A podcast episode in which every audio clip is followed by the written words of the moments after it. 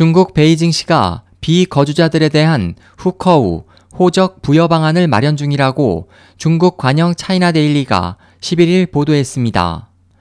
신문에 따르면 비거주자들이 일정 수준의 신용 포인트를 쌓아 베이징 후커우를 얻는 이 제도는 45세 이하로 최소 7년 이상 사회보험을 납부하고 범죄 기록이 없는 사람을 대상으로 하며 학사 또는 박사 학위 소지자는 각각 15포인트와 39포인트의 가점이 부여됩니다.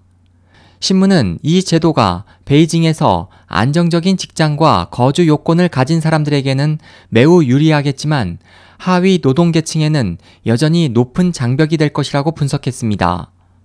현재 농촌에서 일자리를 찾아 도시로 이주한 농민공은 임시 거주증을 발급받지만 도시 호적을 갖춘 주민에게 제공되는 의무 교육과 의료, 사회보험 등 복지 혜택은 제공받지 못합니다.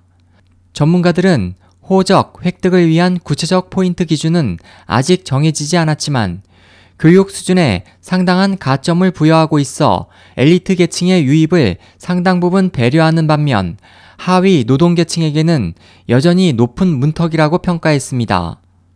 지난해 말 현재 베이징 인구는 2,150만 명인 가운데 베이징시는 13차 5개년 경제 개발 계획에 따라 도심 6개구 인구를 15% 감축해 2020년까지 전체 인구를 약 2,300만 명으로 억제할 방침입니다. SOH 희망지성 국제방송 홍승일이었습니다.